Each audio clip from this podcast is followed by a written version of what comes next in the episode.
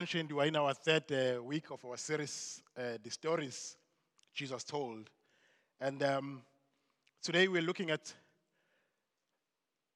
we'll be in, in Luke chapter 15, look at three stories, three parables that Jesus shared. And I believe that this message is for all of us here.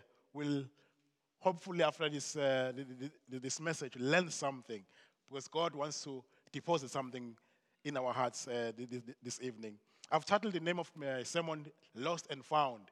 Lost and Found. As we see, these uh, three parables that Jesus will be sharing. He's talking about lost and found.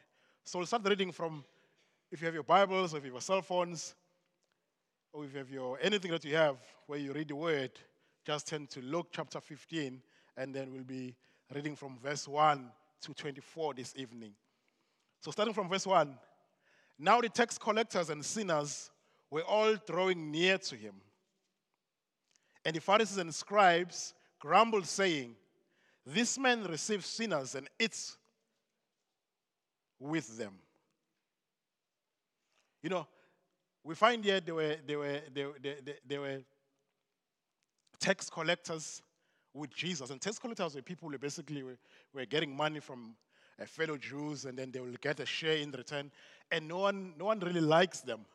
Uh, because they thought they are sort of bad guys colluding with uh, maybe the government at the time. So no one liked them. And then we find also other people here, the Bible describes them as sinners. Maybe they were in a synagogue or in a temple and they were supposed to be there. And uh, they were hanging around with Jesus. Jesus was hanging around with the sinners. And then these guys, they, they, they liked them. He was never like them, he was not a sinner. The fact that he was with them doesn't mean he was a sinner as well, but he was, uh, was amongst them, and they enjoyed his company. So these Pharisees, who were sort of keepers of the law at the time, they come to him, they grumble in their hearts, saying, Jesus, why does this man receives and eats with sinners? They, have, they had a problem with that, looking at Jesus, knowing him as a teacher, and he associated with sinners. So in that response, Jesus says this to them. From verse 3, says, So he told them this parable. So the next almost 28 verses of the book of, of Luke, Luke, uh, Luke 15, Jesus is addressing this question while they're grumbling. He's answering them. You know, when, when you read these, these parables in isolation, maybe you don't get the big picture. You don't get that Jesus actually answering a question He's answering verse 2 that why are you hanging out with the sinners? was basically answering them. And then Jesus, being a master teacher, he could have just told them a straight, direct answer. And then maybe they probably understood or not understood. But no, he doesn't do that. But he gives them three stories. And what I like about stories or parables when, is, is, is that you, you, you cannot argue with a parable. You cannot say, no, this didn't happen, because someone's still telling you a story. You cannot oppose to what they're telling them. If someone says, no, this and this happened, you cannot, you cannot say, no, it didn't happen, because it's a parable. So Jesus wanted them, to, wanted, them, to listen to him first, and then we'll give them the answer at the end.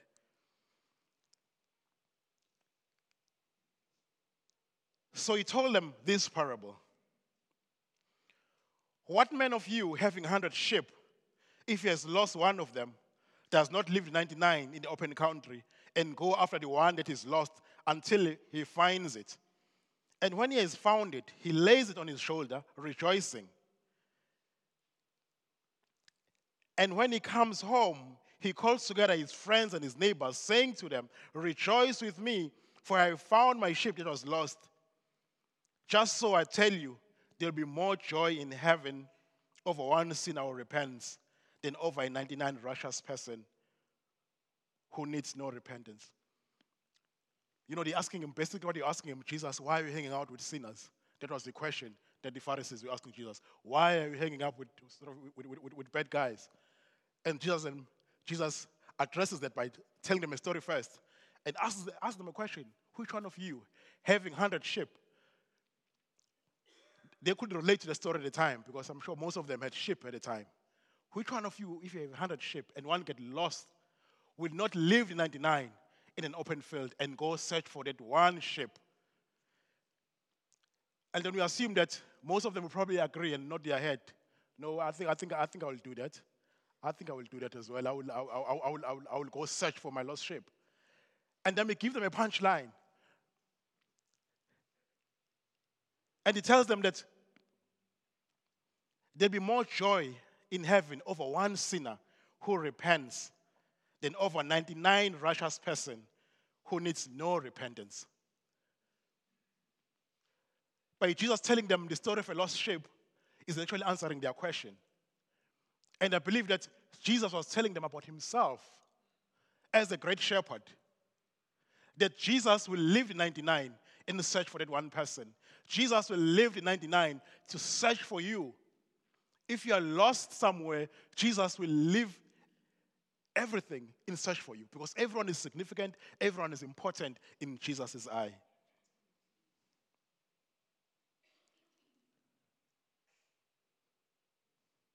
And when the shepherd finds the sheep, he doesn't reprimand the sheep. He doesn't kick the sheep all the way back, like, where did you, where are you coming from? Where are you coming? Whip and giving, them, giving the sheep a whip. No, he doesn't do that, but he carries the sheep, he puts it on his shoulders, and he takes it back to where it's supposed to be.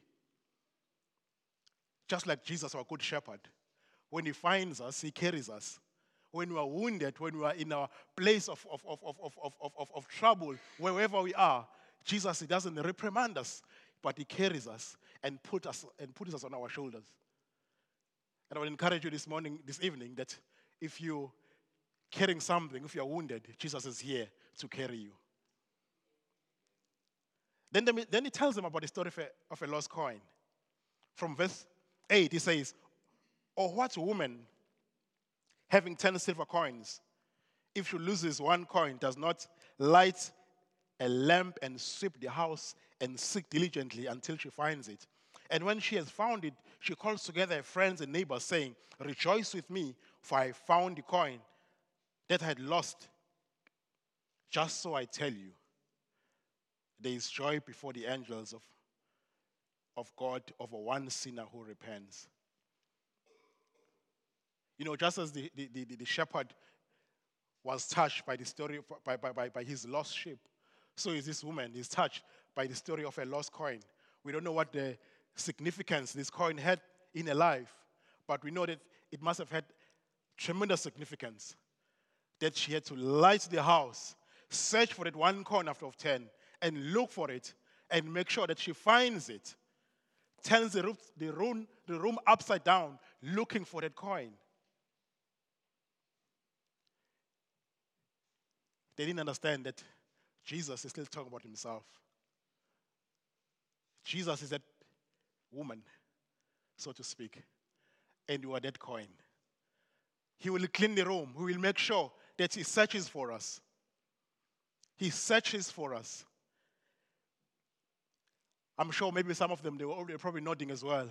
Like we, we, we get the story. Because if, if, someone tells you a parable, you, you, you cannot say, no, no, no, she, she, she, didn't look for the coin. It's a story, it's a parable. So they had to listen to him. So while they're still listening and nodding, probably agreeing with him, and he tells them the punchline again and says, So I tell you, there is joy before angels of God over one sinner who repents. He's still addressing their question from verse 2 Why are you hanging out with sinners? Maybe he saw that, no, no, no, maybe, maybe they're not getting it. They're not getting it. Let me tell them a third story now. Let me tell them a third parable.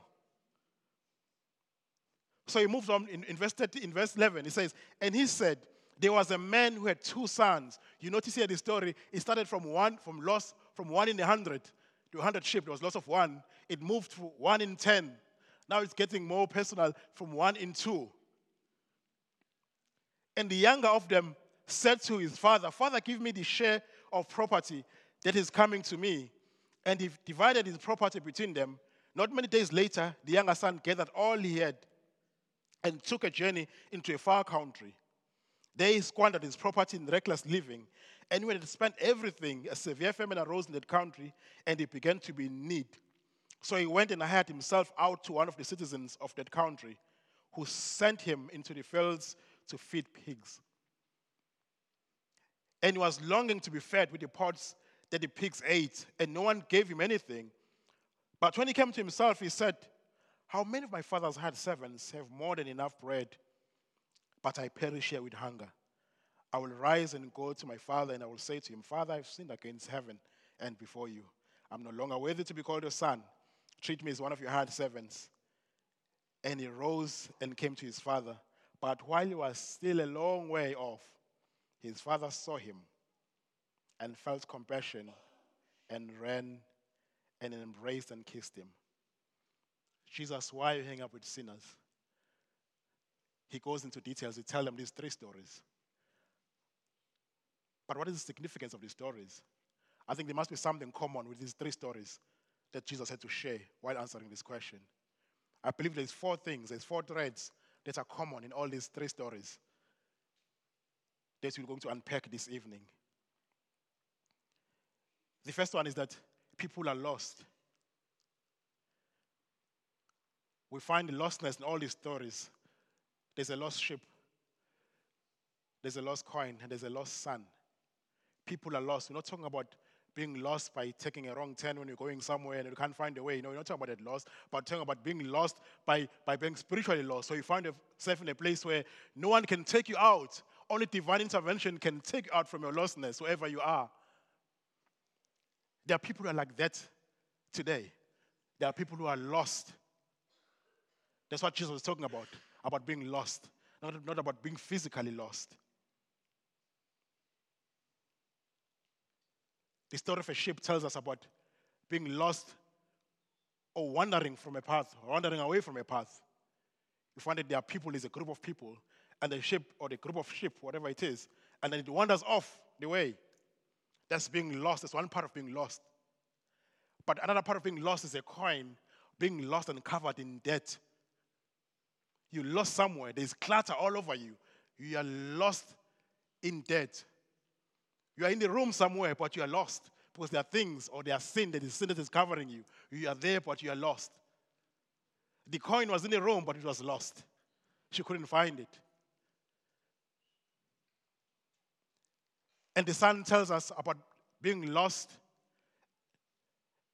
in a different way. Loss of a, loss of a life. But it's a metaphor because the son didn't die, but he was lost in another way.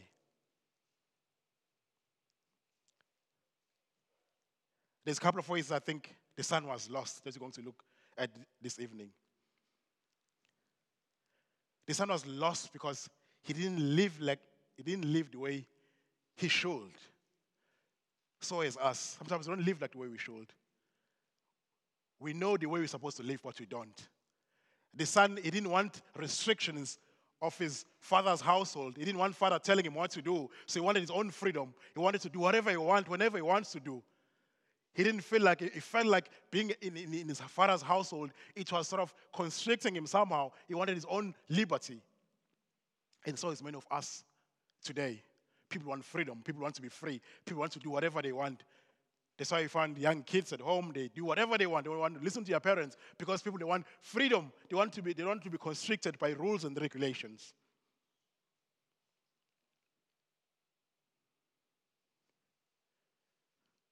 you know, when we find ourselves not doing what God wants us to do, we are lost in that regard. The son was lost in that way, number one, by doing his own things. But he was also lost in such a way that he didn't love like he should.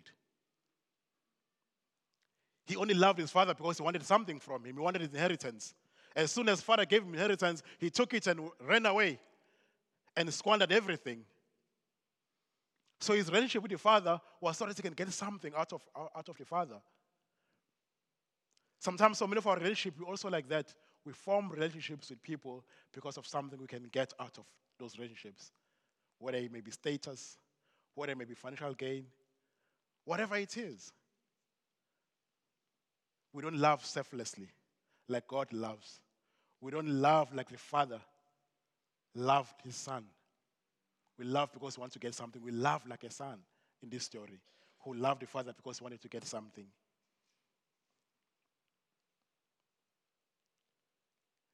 And the son was lost as well because he put other things before God. You know, he had to make a choice whether to, to, to, to, choose, to choose the father or to choose father's things.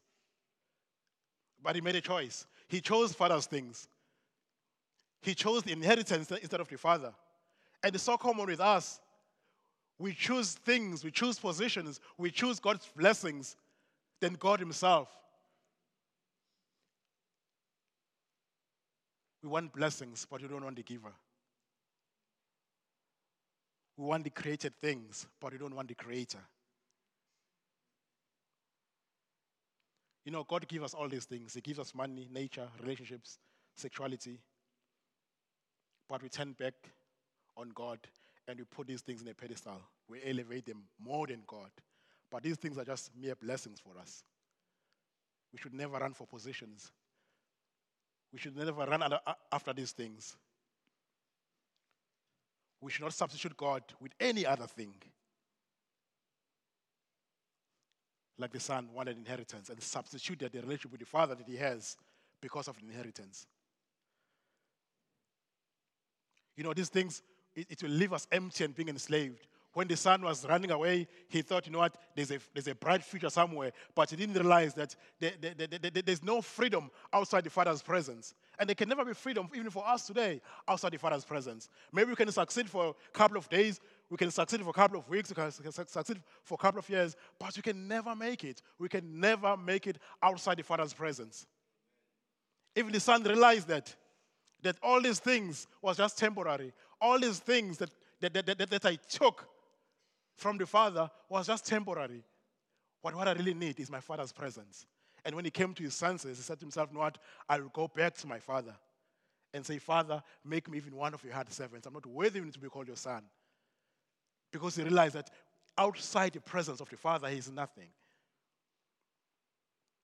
And it's so true for us today. We can't make it outside the Father's presence. The second thread in these three stories is that people are loved. What effect this lostness had on these three stories? We find that the, the shepherd was shattered by the loss of his sheep. He went on searching for this one sheep. You can imagine his friend meeting him on the way, asking him, Hey, what, what are you doing? What are you looking for? He said, No, I'm looking for my one sheep that is lost. And they tell him, Hey, no, man, you know what? Get over it. It's only one sheep. You still have 99. But no, no, no, no, no. He is not looking at the numbers. He doesn't care that uh, he's got 99, but he's thinking of a relationship that he has with the sheep. He probably knew the sheep from which was born. Maybe he carried the sheep when it was young and he nurtured it and he tended the sheep. And he says, No, no, no, no, no. Even this one matters to me. I want that one. That's what Jesus does. He knows each and every one of us. He knows each and every one of us. He knows when we were born. He knows us before we were born. That's why we lived 99 in search for you.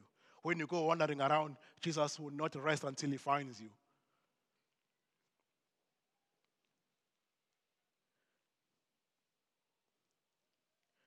You know,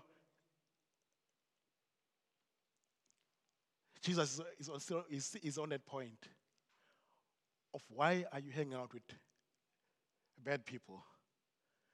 He's telling them, I'm hanging out with them because they are loved. They are loved by me. I'm hanging out with them because I love them. I'm hanging out, I'm hanging out with them because I can I want a relationship with them. That's why he's hanging out with, with, with, with, uh, with, with non-believers because he loves them because he has love for each and everyone. Jesus loves us even this evening. He knows each and everyone. He knows our needs. The Bible says even the hair in our heads are numbered. He knows us. He knows our needs. He knows your family. He knows your, your neighborhood. He knows everyone. And He cares for each person. He cares for our kids. He cares for everyone. Even for us this evening, Jesus loves us. And he tells them the third thread in this story is that people are looked for. People are looked for. You know, there's one thing that is worse than being lost. Being lost is something else. It feels terrible being lost wherever you are, being lost. Whether you're lost in sin, whether you're lost wandering around, is one thing. But being lost and no one cares that, you're being, that you are lost is a different thing, it's a terrible thing when no one cares, no one searches for you, no one is lost, no one has interest on you. That is that, that's a terrible thing. Maybe it's better being lost, but being lost and no one cares. But it's not the same with Jesus. He tells us here that the shepherd had to leave 99 in search for that one sheep. The woman has to light the house, light the lamp, and sweep the house and search for that coin until she finds it. And the father tells us here, he tells us that the father, when the son came, he saw him from a distance. We get an impression that the father is, was probably standing there in his, in his house, wherever he was, maybe every day, looking out for his son, searching for him, hoping that he will come back one day. He may not have ran after him, but he was looking out from this. The father was longing for his son to come back. Otherwise, he wouldn't have noticed him when he came. Maybe would have, if, if, if he didn't care, would have just seen him when he knocks at the door, like, hey, father, I'm here. Like, hey, you back? But no, no, no. He saw him at, at a distance, which means he was searching for him. People are looked for. Jesus is looking for, is searching for people. He's searching for people who are lost. People who are lost are close to his heart.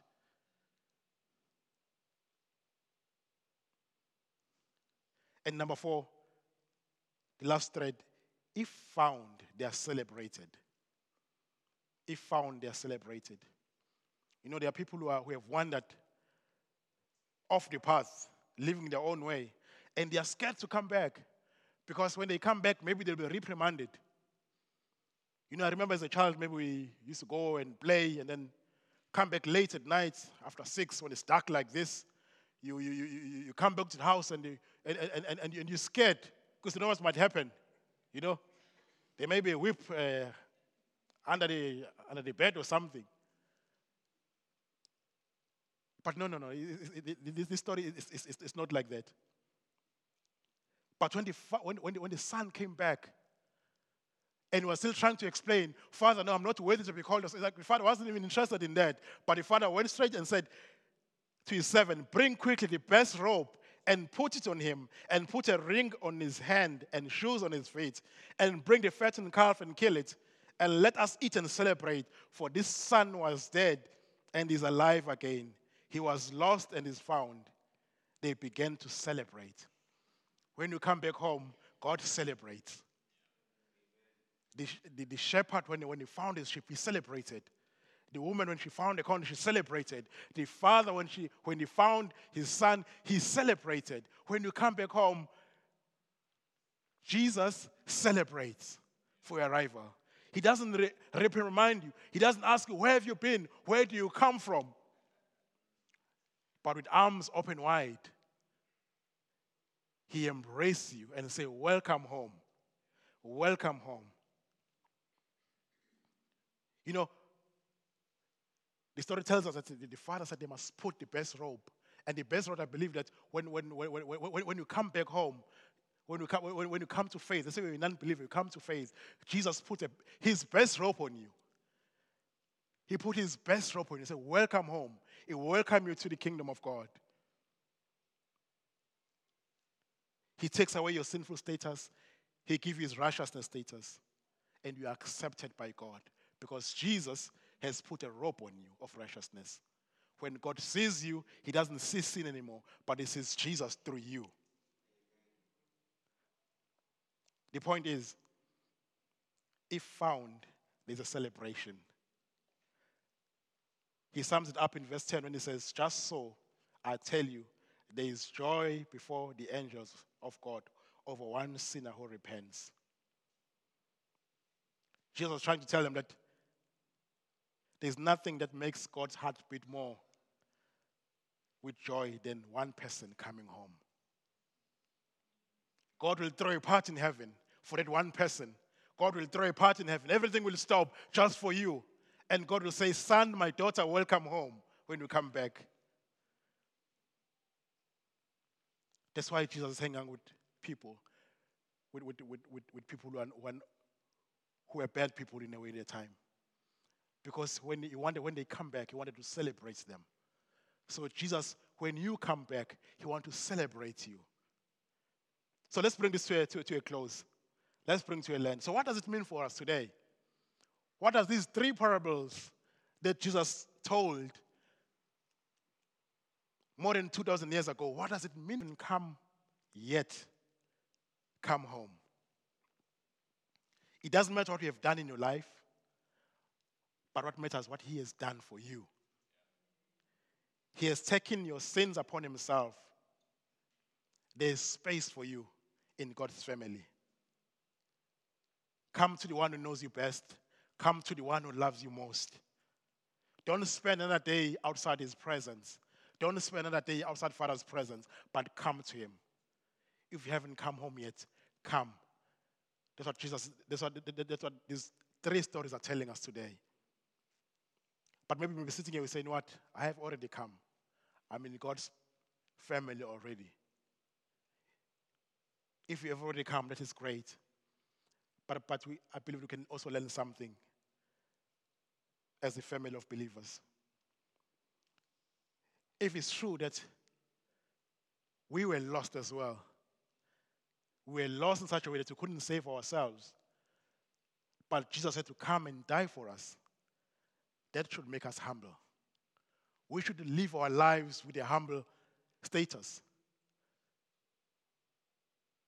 We should be humble to the dust we should be humble when we think about what Jesus has done for us.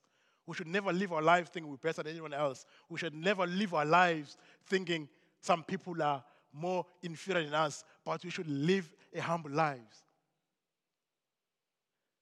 If it's true that you are loved, that Jesus was willing to die for us, then should, that should make us confident. We must have this confidence in us. We must live with confidence that the greatest being in the world will rather die than to live without us. No longer do we need to find our identity in created things, but we can find our identity in Him. We should live with confidence. If it's true that we are looked for, if it's true that we are lost, and He sought for us until we are found, then we should be grateful. We should live our lives being grateful. We should be grateful that He came to His world to save us. Because if He didn't come, we're going to be separated from God forever. We're going to be, we're, we're going to be separated from God for eternity. But now we are assured that we'll spend our eternity with Him because He came. We should be grateful. And if it's true that when we come, we are celebrated, then we should celebrate God as well. We should live our life celebrating Him. Just like this father celebrated his son, our response will be to celebrate him as well and say, Father, thank you. Celebrate him for his grace, celebrate him for his kindness. Whenever we wake up, we should have this celebration and say, God, thank you, Jesus.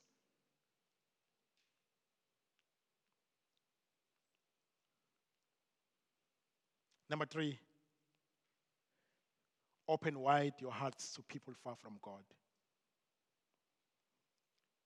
You know, maybe when you, when you, when you read these stories, especially the, the I, think the, I think the most famous one is the prodigal son or the lost son. Most people know the story, but you know it in, in, in isolation. We don't know that Jesus is actually addressing the question of why you hang out with bad people. That's why he told these stories. He spent time with people away from God.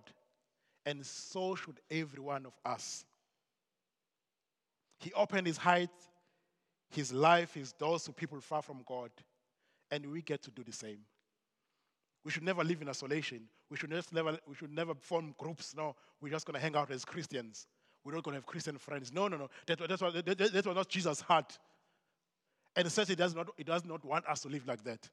He wants us to be amongst non believers. He wants us to impact non believers.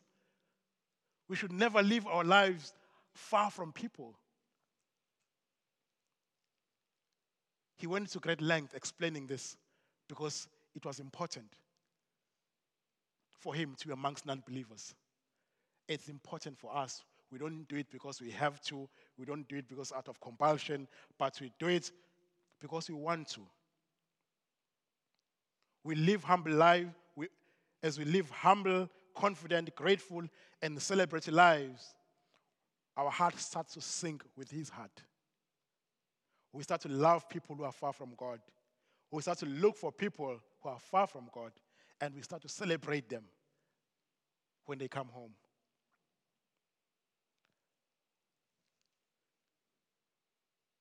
Going back to the question that they asked Jesus, and I'm asking each of us tonight why do you hang out with people far from God? Because people are lost, people are loved, people are looked for. Because when they are found, they are celebrated. Let's pray. Lord Jesus, thank you for these stories. Thank you for these words that are so powerful. Thank you, Father God, that you love us so much, that you sought for us, that you are searching for us. Thank you that when we come home, you celebrate us. Father, we pray that I want to pray for those people living tonight who want to come home. That the door is wide open, that there is space for them. Your word says there are many rooms in my father's house. If it were not so, I would have told you. Lord Jesus, you are ready to welcome anyone home. I pray, Father, that each of and every one of us may live humble, grateful lives, thanking you every day of what you have done for us. Thank you for your word. Amen.